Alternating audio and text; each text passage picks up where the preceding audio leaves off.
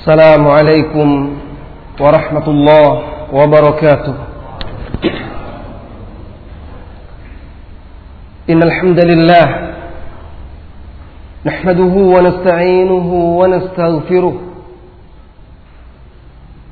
ونعوذ بالله من شرور أنفسنا وسيئات أعمالنا من يهده الله فلا مضل له ومن يضلل فلا هادي له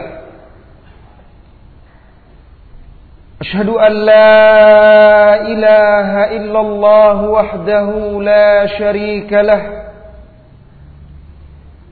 وأشهد أن محمدا عبده ورسوله صلى الله عليه وعلى آله وأصحابه ومن سار على نهجه وتمسك بسنته إلى يوم الدين وسلم تسليما كثيرا أما بعد. Saudara-saudari kaum muslimin dan muslimat jamaah majelis ta'lim Riyadhis Shalihin yang semoga senantiasa dirahmati oleh Allah Subhanahu wa taala. Pada malam yang berbahagia ini, kita bersama sebuah risalah atau surat yang ditulis oleh salah seorang ulama kaum muslimin, salah seorang ulama pembaharu. Risalah yang ditulisnya kepada salah seorang saudaranya berisikan butir-butir nasihat. Penulis risalah ini tidak asing lagi bagi para penuntut ilmu. Karya-karyanya memenuhi perpustakaan-perpustakaan Islam dan juga banyak diterjemahkan ke dalam bahasa Indonesia. Beliau adalah Al-Imam Ibnul Qoyyim Al-Jauziyah Rahimahullah ta'ala. Risalah ini beliau tulis dalam lembaran-lembaran yang sedikit, tetapi memuat pelajaran-pelajaran yang berharga untuk kita semuanya. Dan saya ingin membacakan risalah ini sambil kita pahami maknanya, kita ambil pelajaran. Dan mungkin tidak akan selesai dalam pertemuan ini, akan kita lanjutkan pada pertemuan-pertemuan berikutnya. Berkata Al-Imam Syekhul Islam Ibnul Qayyim Al-Jauziyah rahimahullahu ta'ala. Jadi saya bacakan risalahnya, lalu saya terjemahkan, kemudian kita uraikan. Beliau berkata, Bismillahirrahmanirrahim. Allahul mas'ulu al-marju al-ijabata an yuhsina ilal akhi ala iddin fid dunya wal akhirah. Kepada Allah lah aku meminta dan berharap pengabulan, agar Allah melimpahkan kebaikan kepada saudara Alauddin. Jadi nama saudara yang dikiriminya surat ini Alauddin. Fid dunya wal akhirah, di dunia dan di akhirat.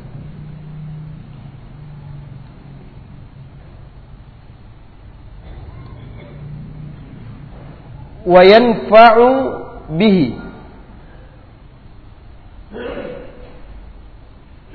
dan memberikan manfaat dengannya. Jadi Allah jadikan dia bermanfaat. Ibnul Qayyim Al-Jauziyah memulai suratnya dengan mendoakan saudaranya tersebut. Semoga Allah, kata dia, melimpahkan kebaikan di dunia dan di akhirat kepada saudara Alauddin. dan menjadikannya bermanfaat. Wa yaj'aluhu wa yaj'alahu mubarakan aina makan, dan dijadikannya mubarak, orang yang diberkahi dimanapun ia berada. Saudara-saudari kaum muslimin dan muslimat, begitulah sesama saudara, begitulah sesama saudari seagama, saling mendoakan satu dengan yang lainnya, mendoakan kebaikan untuk saudara-saudarinya. Kemudian beliau mulai menjelaskan tentang apa yang dimaksud keberkahan seseorang. Karena tadi dia berdoa, semoga Allah menjadikan saudara saya ini orang yang diberkahi dimanapun ia berada. Apa yang dimaksud orang yang diberkahi ini? Fa inna barakatar rajul ta'limuhu lil khairi haitsu halla. Sesungguhnya berkah seseorang itu adalah dengan mengajarkan kebaikan dimanapun ia berada. Wa nushuhu likulli man ijtama'a bihi, dan nasihat, nushu itu bisa berarti nasihat, bisa berarti ketulusan, untuk setiap orang yang berkumpul bersamanya. Rasulullah sallallahu alaihi wasallam bersabda, jadi yang perkataan beliau itu yang saya terjemahkan, yang saya terjemahkan saja. Kemudian uraian ini saya tambahkan. Rasulullah sallallahu alaihi wasallam bersabda di dalam hadis Bukhari dan Muslim, ad-dinun nasihah. Agama itu adalah nasihat. Qulna liman? Kami berkata kepada Rasulullah sallallahu alaihi wasallam, untuk siapa ya Rasul? Lillahi, untuk Allah. Nasihat untuk Allah artinya kita tulus kepadanya, ikhlas, memurnikan ibadah dan ketaatan kita kepadanya. Wali rasulihi, kepada rasulnya. Nasihat kita kepada rasul memurnikan ittiba. Memurnikan ittiba ini kita betul-betul menjadikan dia sebagai satu-satunya suri tauladan dan orang yang wajib kita ikuti. Saudara-saudari kaum muslimin dan muslimat. Nah, ittiba ini, kewajiban mengikuti Rasulullah sallallahu alaihi wasallam ini bukan hanya ketika beliau masih hidup oleh orang-orang di masanya, tetapi juga sepeninggal beliau sallallahu alaihi wasallam, maka kita juga wajib untuk mengikuti beliau. Pertanyaannya, kalau Kalau Nabi sallallahu alaihi wasallam berada di tengah-tengah kita, hidup di antara kita, apakah engkau wahai saudaraku termasuk orang-orang yang mengikuti dia? Termasuk orang-orang yang membelanya, berjuang bersamanya? Ataukah termasuk orang-orang yang menentang dan memeranginya, menghalangi manusia dari jalannya? Kalau Nabi sallallahu alaihi wasallam berada di tengah-tengah kita, apakah Anda wahai saudara-saudariku termasuk orang yang berebut-rebut untuk duduk mendengarkan perkataannya, hadis-hadisnya? Ataukah termasuk orang yang menjauhi majelis-majelis beliau?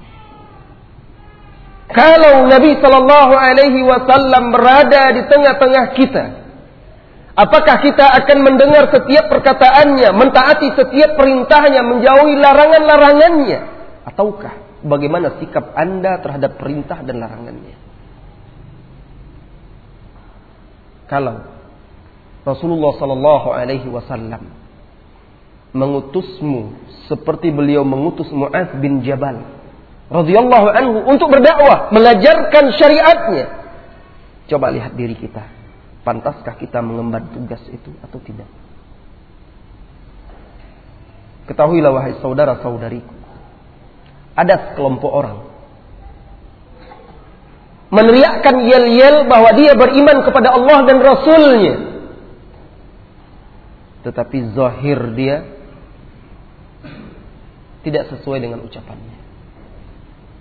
Ternyata banyak yang lebih dia cintai daripada Allah dan Rasulnya sallallahu alaihi wasallam. Ketahuilah wahai saudara-saudariku bahwa orang-orang munafikin di masa Rasulullah sallallahu alaihi wasallam memperlihatkan kepada Rasulullah sallallahu alaihi wasallam seolah-olah dia bersama beliau. Tetapi ketika mereka pergi berpisah dari beliau, berkumpul sesama mereka, mereka tinggalkan ajaran syariat beliau sallallahu alaihi wasallam. Mereka gigit jari mereka saking bencinya kepada Rasulullah sallallahu alaihi wasallam. Saudara-saudari kaum muslimin dan muslimat, nasihat untuk Rasulullah, ketulusan kita dalam mengikutinya, ketaatan dan kepatuhan kita kepada setiap perintah dan larangannya, ketulusan kita, kebenaran ucapan kita itu dalam menghidupkan dan mengikuti sunnah-sunnahnya. Rasulullah sallallahu alaihi wasallam memerintahkanmu untuk menunaikan salat lima waktu di masjid secara berjamaah. Apakah engkau taati atau tidak? Rasulullah sallallahu alaihi wasallam, wahai saudariku wanita muslimah, memerintahkanmu untuk menutup aurat dan berhijab. Apakah engkau patuhi atau tidak? Rasulullah sallallahu alaihi wasallam memerintahkan kita untuk menghidupkan sunnah-sunnahnya, menjalankan ibadah kepada Allah, memurnikan tauhid. Rasulullah sallallahu alaihi wasallam memerintahkan kita berhukum kepada kitab dan sunnah. Rasulullah sallallahu alaihi wasallam memerintahkan kita berpegang teguh dengan Al-Quran dan sunnah. Apakah anda termasuk orang yang berpegang teguh dengan Al-Quran dan sunnah? Ataukah orang-orang yang mencampakkannya di belakang punggungmu, berpaling dan tidak beramal dengannya? Saudara-saudari kaum muslimin dan muslimat, pertanyaan-pertanyaan yang harus kita jawab dengan lisan, hati, dan amal perbuatan kita. Baiklah, kita lanjutkan. Jadi kata hadis tadi, nasihat untuk Allah, Rasulnya, wali kitabihi, juga ketundukan dan kepatuhan kita kepada Al-Quran, wali a'immatil muslimin, dan nasihat untuk pemimpin-pemimpin kaum muslimin, wa'ammatihim, dan kaum muslimin umumnya. Nah, Imam Ibnul Qayyim Al-Jauziyah menjelaskan kepada saudaranya, seseorang itu diberkahi apabila dia mengajarkan kebaikan dimanapun dia berada. Kemudian kedua, apabila dia memberi nasihat dan tulus terhadap orang-orang yang berkumpul bersama dia. Qala Allah Ta'ala, kata beliau, Allah Ta'ala berfirman, ikhbaran anil Masih alaihi salam, menceritakan tentang Isa Al-Masih alaihi salam di surat Maryam ayat tiga puluh satu. Wa ja'alani mubarakan aynama kuntu, dan dia Allah menjadikanku, kata Isa, diberkahi dimanapun aku berada. Ay, maknanya, makna diberkahi dimanapun aku berada ini, ay mualliman lil khairi, mengajarkan kebaikan dimanapun aku berada. Da'iyan ilallah, kata beliau, mengajak, menyuruh kepada Allah. Mudzakiran bihi, mengingatkan manusia kepada Allah. Muraghiban fi ta'atih, mendorong, memotivasi manusia untuk mentaati Allah. Fahada min barakatir rajul, inilah dia berkah seseorang itu. Tentunya saudara-saudari masih ingat hadis yang dulu pernah saya sampaikan di majelis ini. Hadis yang sahih. Ad-dunya mal'unah wa mal'unun ma fiha. Dunia itu dilaknat oleh Allah dan dilaknat apa yang ada di dalamnya. Illa dzikru wa man walah, kecuali zikir dan yang berkaitan dengannya, wal alimu wal muta'allim, dan seorang alim serta orang yang belajar, mengajarkan kebaikan, berdakwah kepada Allah Subhanahu wa taala. Jadi pelajaran berharga yang kita petik di sini. Kalau kata pepatah dahulu, harimau mati meninggalkan belang, manusia mati Meninggalkan apa? Meninggalkan nama? Tidak. Manusia mati baru dikatakan bermanfaat apabila dia meninggalkan ilmu yang bermanfaat. Pahala yang terus mengalir. Dan dia akan tetap kekal sekalipun dia telah mati. Lihatlah. Ibnul Qoyyim al-Jauziyah sendiri contohnya. Hidup di abad kesembilan Hijriah. Tahun delapan ratusan. Sekarang kita berada di tahun seribu empat ratus tiga puluh satu Hijriah. Nama beliau masih disebut. Orang menyebut namanya sambil mengucapkan Rahimahullah. Sekian banyak manusia kaum muslimin mendoakan dia agar dirahmati. Karya beliau memenuhi perpustakaan kaum muslimin dimanapun.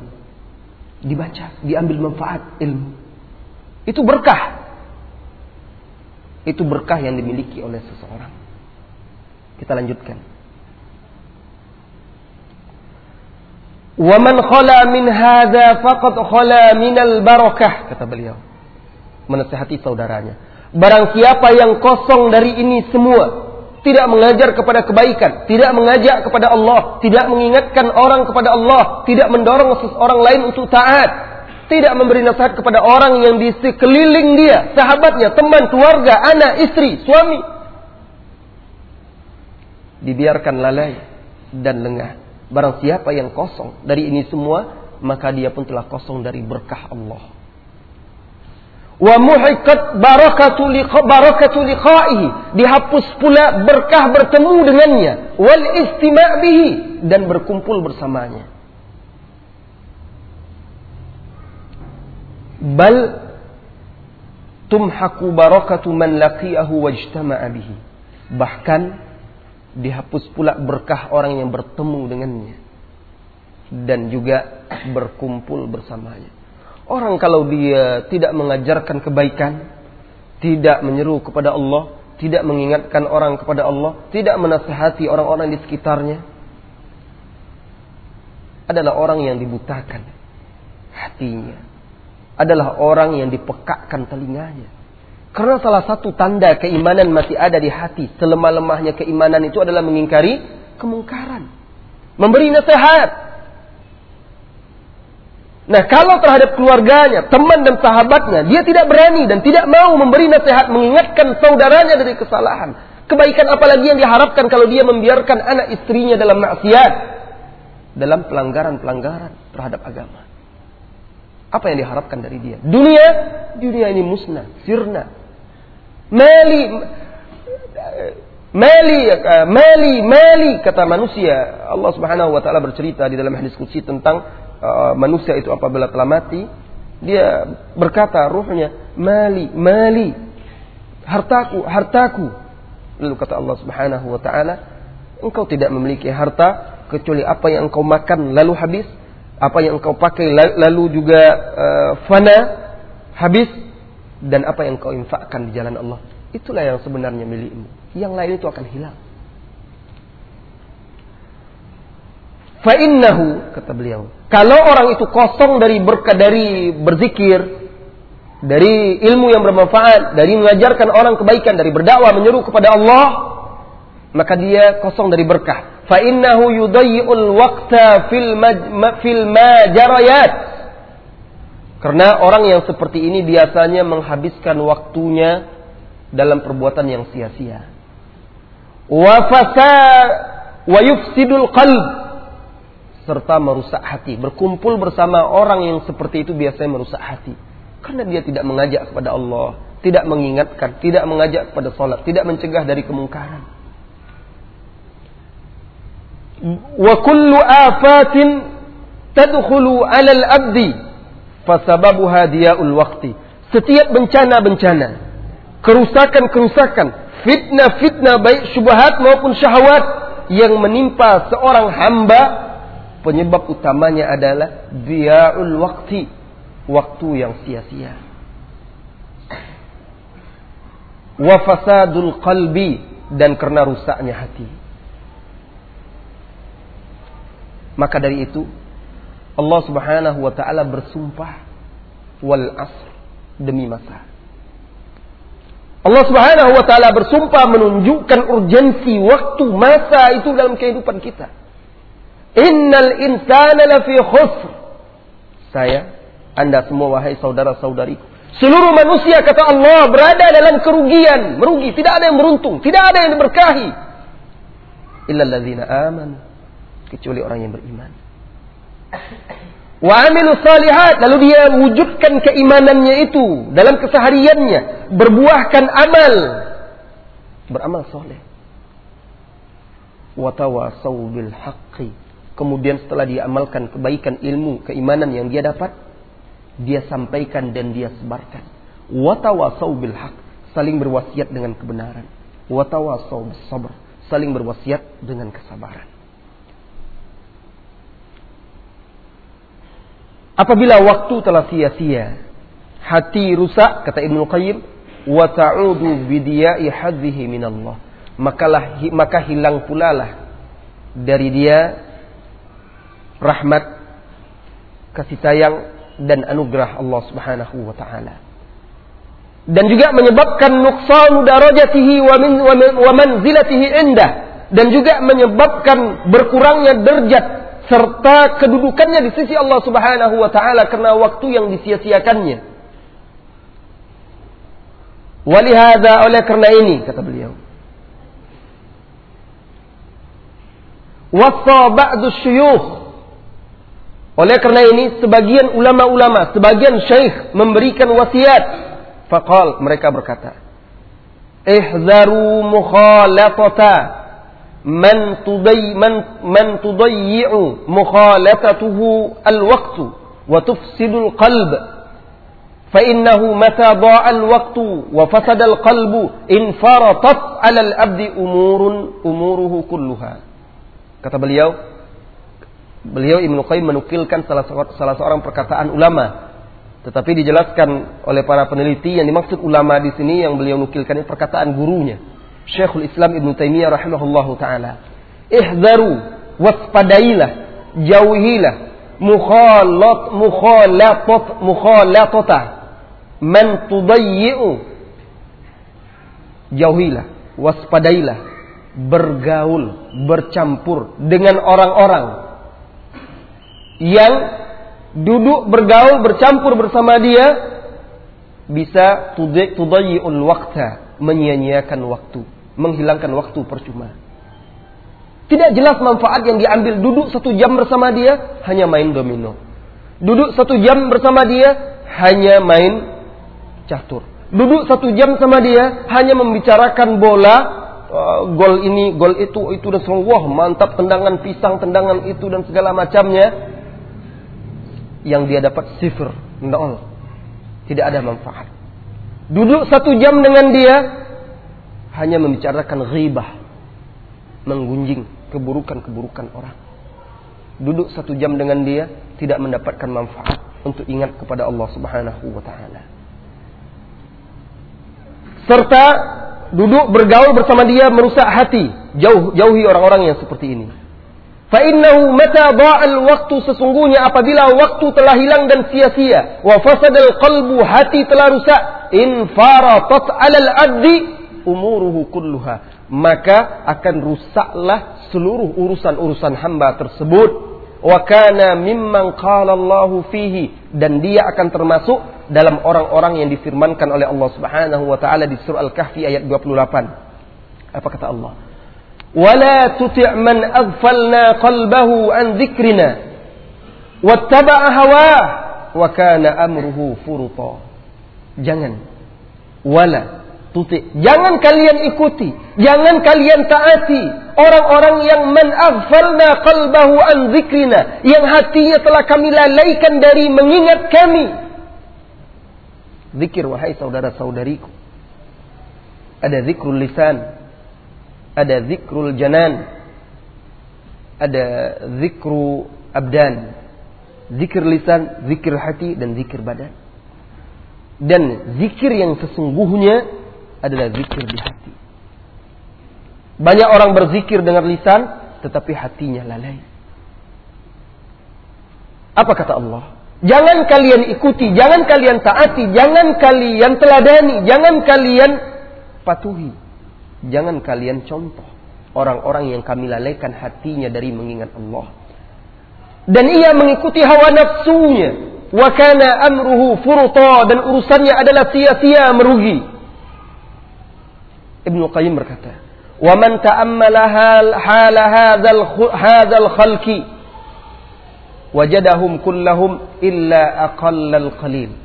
Subhanallah. Kata beliau, barang siapa yang memperhatikan, merenungi keadaan seluruh makhluk manusia, dia akan dapati kebanyakan manusia kecuali sangat sedikit mimman ghafalat qulubuhum an dzikrillah ta'ala, termasuk orang-orang yang hatinya lalai dari mengingat Allah. Kata beliau, kalau kita perhatikan kondisi keadaan manusia hari ini, itu di zaman beliau, di abad kesembilan Hijriah, yang kita yakin maksiat belum seperti ini. Arus informasi dan globalisasi sangat minim, tidak seperti saat ini. Di zaman yang semuanya serba terbuka, apapun ada di hadapan mata, tentu akan sangat sedikit sekali orang-orang yang hatinya senantiasa bersama Allah Subhanahu wa ta'ala. Barang siapa, kata beliau, yang memperhatikan keadaan seluruh makhluk, dia pasti akan mendapatkan kebanyakan manusia kecuali sangat sedikit, termasuk orang-orang yang hatinya lalai dari zikrullah. Semoga Allah Subhanahu wa ta'ala senantiasa menggerakkan, memberikan taufik kepada kita untuk bisa mengingatnya. Wattaba'u ahwa'ahum, dan kebanyakan mereka mengikuti hawa nafsu. Allah Subhanahu wa ta'ala berfirman dalam surah Al-An'am, "Wala tuti' aktsara man fil ardi yudilluka wa in tuti maaf wa in tuti aktsara man fil ardi yudilluka an sabilillah." Jika engkau mengikuti kebanyakan manusia di muka bumi ini, saya mereka akan menyesatkanmu dari jalan Allah. Sedikit yang betul-betul berpegang teguh dengan agama, sedikit yang betul-betul ingin berbuat yang bermanfaat untuk dunia dan di akhiratnya. Oleh karena itu iblis ketika bertekad untuk menyesatkan manusia, dia berkata kepada Allah, "Wala tajidu aktsarahum syakirin." Wahai Rabb, wahai Allah, engkau tidak akan dapatkan kebanyakan dari hamba-hambamu itu bersyukur. Berarti kebanyakan manusia itu berhasil dilalaikan oleh oleh syaitan, oleh iblis. Wa sarat umuruhum wa mafa wa masalihuhum furta.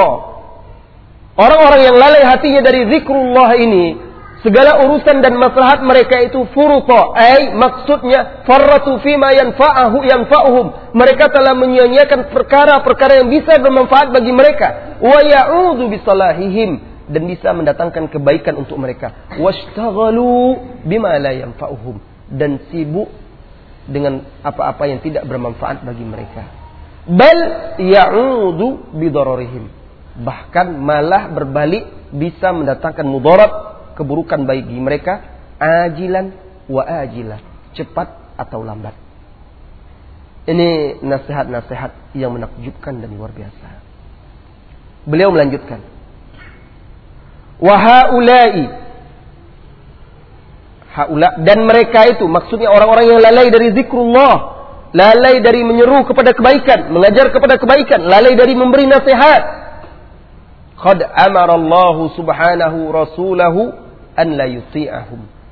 Allah sungguh telah memerintahkan Rasulnya sallallahu alaihi wasallam untuk tidak mengikuti mereka. Muhammad sallallahu alaihi wasallam diperintahkan oleh Allah untuk tidak mengikuti orang-orang yang telah lalai hatinya. Mana dalilnya? Ayat tadi. Allah berfirman, menurunkan wahyu itu kepada siapa? Kepada Muhammad sallallahu alaihi wasallam. Allah berfirman, "Wala tuti', jangan ikuti, man aghfalna qalbahu an dzikrina wattaba'a hawahu wa kana amruhu furta." Jangan kamu ikuti orang-orang yang hatinya telah kami lalaikan, kami butakan dari mengingat Allah, dan mereka mengikuti hawa nafsu. Urusan mereka itu sia-sia. Sibuk dengan urusan yang tidak bermanfaat. Maka, fa ta'atur rasul la tatimmu illa bi adami ta'atu haula'i. Maka jikalau kita benar-benar mentaati Rasulullah sallallahu alaihi wasallam, tidak sempurna ketaatan kita kepada Rasul kecuali jika kita tidak mengikuti orang-orang yang seperti itu. Kenapa? Karena Rasul kita, suri tauladan kita Muhammad sallallahu alaihi wasallam dilarang oleh Allah mengikuti orang-orang yang seperti itu. Kalau kita mentaati mentaati Rasulullah sallallahu alaihi wasallam, mengikuti beliau, maka kita pun tidak boleh bercampur, bergaul, mengikuti orang-orang yang lalai dari Allah Subhanahu wa taala. Fa innahum, kata beliau, sesungguhnya mereka orang-orang yang lalai ini, innama yad'una ila ma yushakiluhum min ittiba'il hawa wal ghafla an dzikrillah. Sesungguhnya mereka itu hanya akan mengajak kepada perbuatan-perbuatan seperti mereka, yaitu mengikuti hawa nafsu dan lalai dari zikrullah. Kemana diajaknya? Diajaknya ke tempat yang sia-sia. Kemana dibawanya? Dibawanya ke tempat yang menjauhkan orang dari ketaatan. Kemana diajak dan dibawanya? Mengajaknya, membawanya melakukan perbuatan-perbuatan yang tidak diridhai oleh Allah Subhanahu wa taala. Wal ghaflatu anillahi wad daril wad daril akhirati mata tazawwajat bittiba'il hawa. Lalai dari Allah dan kampung akhirat apabila tazawwajat. Tazawwajat itu dalam bahasa Arab arti tekstualnya itu menikah, kawin. Ini bahasa yang tinggi, bahasa sastra. Beliau mengatakan apabila kelalaian terhadap Allah, kelalaian terhadap kampung akhirat itu bercampur dengan bittiba'il hawa, mengikuti hawa nafsu, tawallada, maka akan melahirkan ma bainahuma kullu kullu syar. Maka dia dia akan menghasilkan, melahirkan sesuatu yang lebih buruk lagi. Jadi ada dua perkara di sini yang sangat perlu kita beri garis bawah. Dua perkara inilah yang banyak menjatuhkan, menyimpangkan, menyesatkan seseorang dari jalan Allah dan menghalanginya dari surga. Lalai dari Allah dan kampung akhirat. Yang kedua, mengikuti hawa nafsu. Keduanya tidak bisa dipisahkan, saling berkaitan satu dengan yang lainnya. Seseorang yang lalai dari mengingat Allah, lalai, lalai dari mengingat kematian, lalai dari mengingat akhirat, niscaya otomatis dia akan mengikuti hawa nafsu. Karena hawa nafsu tidak akan bisa ditundukkan kecuali apabila seseorang banyak berzikir kepada Allah, kemudian banyak mengingat akhirat. Oleh karena itu Rasulullah shallallahu alaihi wasallam berwasiat, "Aktsiru min dzikri hadzimil ladzat." Perbanyaklah mengingat perkara perusak kelezatan, perusak kenikmatan, pemutus kenikmatan, yaitu kematian. Seseorang apabila betul-betul yakin, beriman bahwa dia akan mati kapanpun, cepat atau lambat. Seseorang apabila betul-betul yakin bahwa dia akan ditanya di alam barzah. Seseorang apabila dia yakin bahwa dia akan dihisab, ditegakkan di hadapan Allah. Seseorang apabila yakin bahwa tempatnya hanya surga atau neraka, salah jalan, tidak ada tempat ketiga, maka niscaya dia akan berusaha untuk menundukkan hawa nafsunya. Bukan dia yang tunduk kepada hawa nafsunya. Wa katsiran, kata beliau, ma yaktarinu ahaduhuma bil akhar wa la yufarikuhu. Ah, ini seperti yang saya katakan tadi. Dan galibnya, umumnya, dua perkara ini tidak bisa dipisahkan satu dengan yang lainnya. Yang lalai dari Allah otomatis mengikuti hawa nafsunya. Orang yang mengikuti hawa nafsunya pasti orang yang lalai dari dari Allah Subhanahu wa taala. وَمَنْ تَأَمَّلَ فَسَادَ أَحْوَالِ الْعَالَمِ عُمُومًا وَخُصُوصًا وَجَدَهُ نَاشِئًا مِنْ هَذَيْنِ الْأَصْلَيْنِ. Barang siapa yang memperhatikan rusaknya kondisi alam ini secara umum maupun secara khusus, dia akan mendapatkan kerusakan itu, baik yang bersifat individu maupun yang lebih luas lagi kerusakan masyarakat. Alam ini tumbuh an hadzainil aslaini, dari dua perkara pokok ini, dari zikrullah, lalai dari zikrullah, lalai dari Allah, dan lalai dari mengingat akhirat serta mengikuti hawa nafsu. Fal ghaflatu tahulu bainal abdi wa baina tasawwuril haqqi wa ma'rifatihi wal ilmi bihi fayakunu minad dhalin. Lalai, kelalaian apabila seseorang lalai, kelalaian tersebut akan menghalangi antara dia dengan memahami hakikat kebenaran, menghalangi dia dari ilmu yang bermanfaat, sehingga akhirnya dia termasuk orang-orang yang zalim, tersesat. Orang yang lalai, dia tidak peduli lagi, tidak tidak peduli lagi untuk menuntut ilmu. Bagi dia cukup, ya saya kan sholat, kalau pas ada duit saya bayar zakat, setiap bulan sudah zakat dipotong terus, dia menganggap itu sudah cukup. Sehingga dia tidak perlu lagi mempelajari kitabullah, tidak perlu lagi mempelajari hadis-hadis Rasulullah sallallahu alaihi wasallam. Lalu datang syubhat-syubhat, perkara-perkara yang meragukan, dia tidak mendapatkan jawaban, tidak mengerti dan tidak tahu kemana harus melangkah. Akhirnya tersesatlah, tersesatlah dia.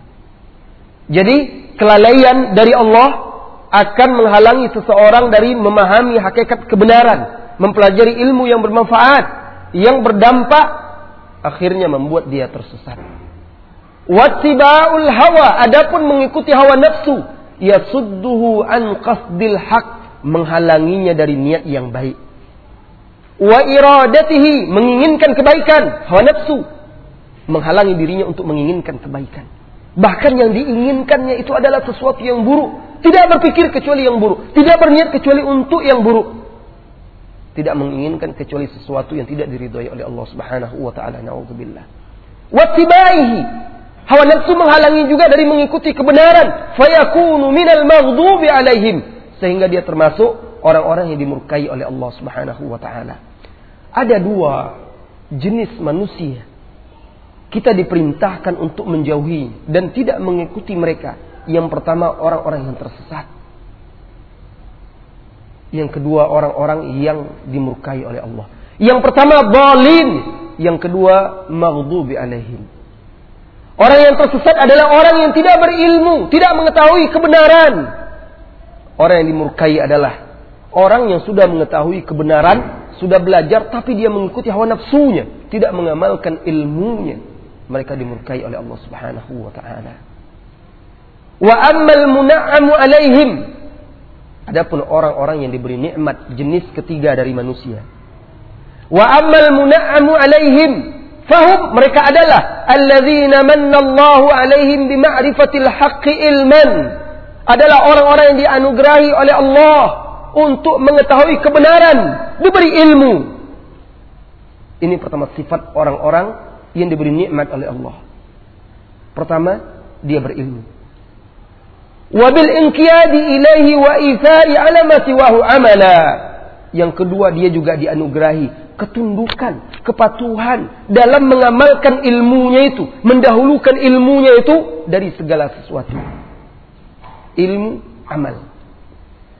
Wa haula, mereka ini adalah alladzina ala sabilin najah, orang-orang yang berada di atas jalan keselamatan, orang yang menuntut ilmu lalu beramal dan mengajarkan ilmunya. Wa man siwahum, selain daripada itu, ala sabilil halak, kata beliau, berada di atas jalan kebinasaan.